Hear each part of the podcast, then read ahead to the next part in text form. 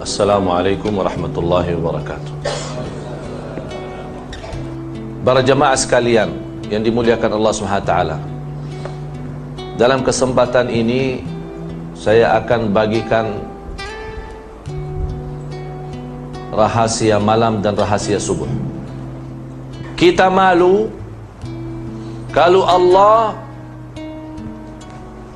panggil kita setiap hari lima kali, lima waktu melalui wakil. Apalagi kita lebih malu lagi kalau di malam hari Allah sendiri panggil kita bukan wakil. Bukan Bilal bukan Muazzin. Setiap malam Allah panggil. Mana hambaku yang mau berdoa aku akan kabulkan doanya Mana yang mau istighfar Aku ampuni dosanya. Mana yang punya susah Aku mudahkan susahnya. Setiap malam Kita balas.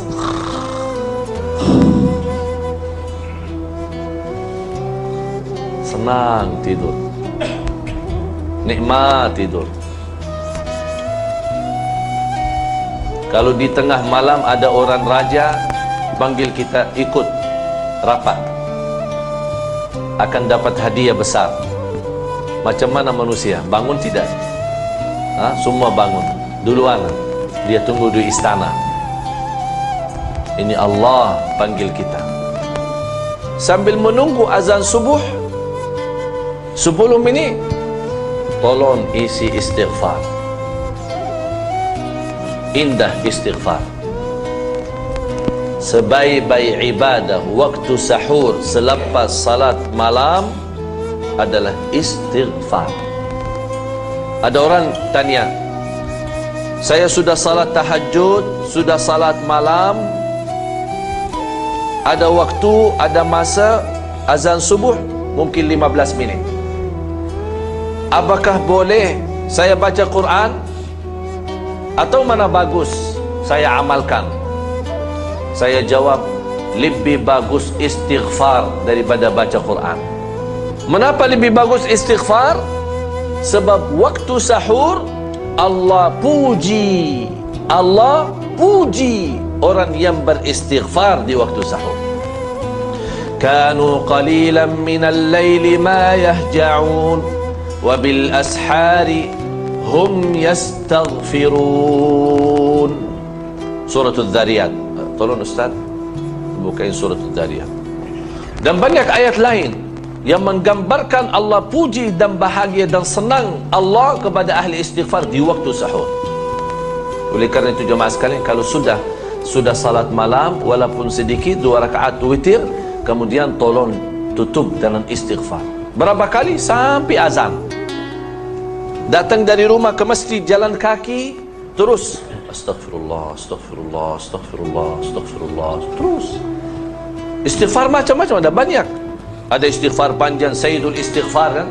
اللهم انت ربي لا اله الا انت خلقتني وأنا عبدك وأنا على عهدك ووعدك ما استطعت اعوذ بك من شر ما صنعت ابوء لك بنعمتك علي وابوء بذنبي فاغفر لي فانه لا يغفر الذنوب الا انت itu paling indah bagus ini.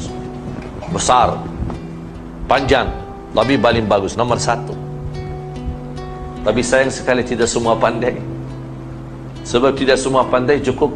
Astaghfirullah wa atubu ilaih. Astaghfirullah wa atubu ilaih. Kata Rasulullah SAW barang siapa yang baca ini istighfar tiga kali satu hari ghufira dhunubuhu wa intawalla yawm az-zahf diampuni dosanya walaupun dosa itu dosa besar. Bahkan Rasulullah SAW bersabda di hadis yang sahih man lazima al-istighfar ja'ala Allah lahu min kulli hammin faraja wa min kulli dhiqin makhraja wa yarzuqhu min haythu la yahtasib. Barang siapa yang istiqamah istighfar istiqamah mesti tuan ruang fahamkan apa maksud istiqamah istiqamah betul istighfar akan Allah berikan dari segala susah Allah kasih mudah dari setiap kesulitan Allah bagi jalan keluar Bukan hanya itu saja, wa yarzuqhu min haitsu la yahtasib. Kunci rizki ada rizki dua. Ada rizki maklum, ikhtiar. Kita kerja ada gaji. Akhir bulan ada terima gaji. Itu namanya rizki maklum. Kita bekerja, cari nafkah, cari rizki dapat. Kita jual barang dapat. Kita jual kereta dapat. Itu rizki maklum. Tapi ada rizki tidak maklum. Tidak ada tahu. Tidak ada yang tahu. Itu namanya rizki datang tanpa kita hitung. Di luar hitungan kita. Di luar penyangkaan kita. Kita tidak sangka. Dari mana itu datang? Mana boleh kita dapat rizki tapi tidak sangka? Itu istighfar. Allah jaminkan rizki itu datang. Bukan kita. Kalau rizki maklum kita cari kan?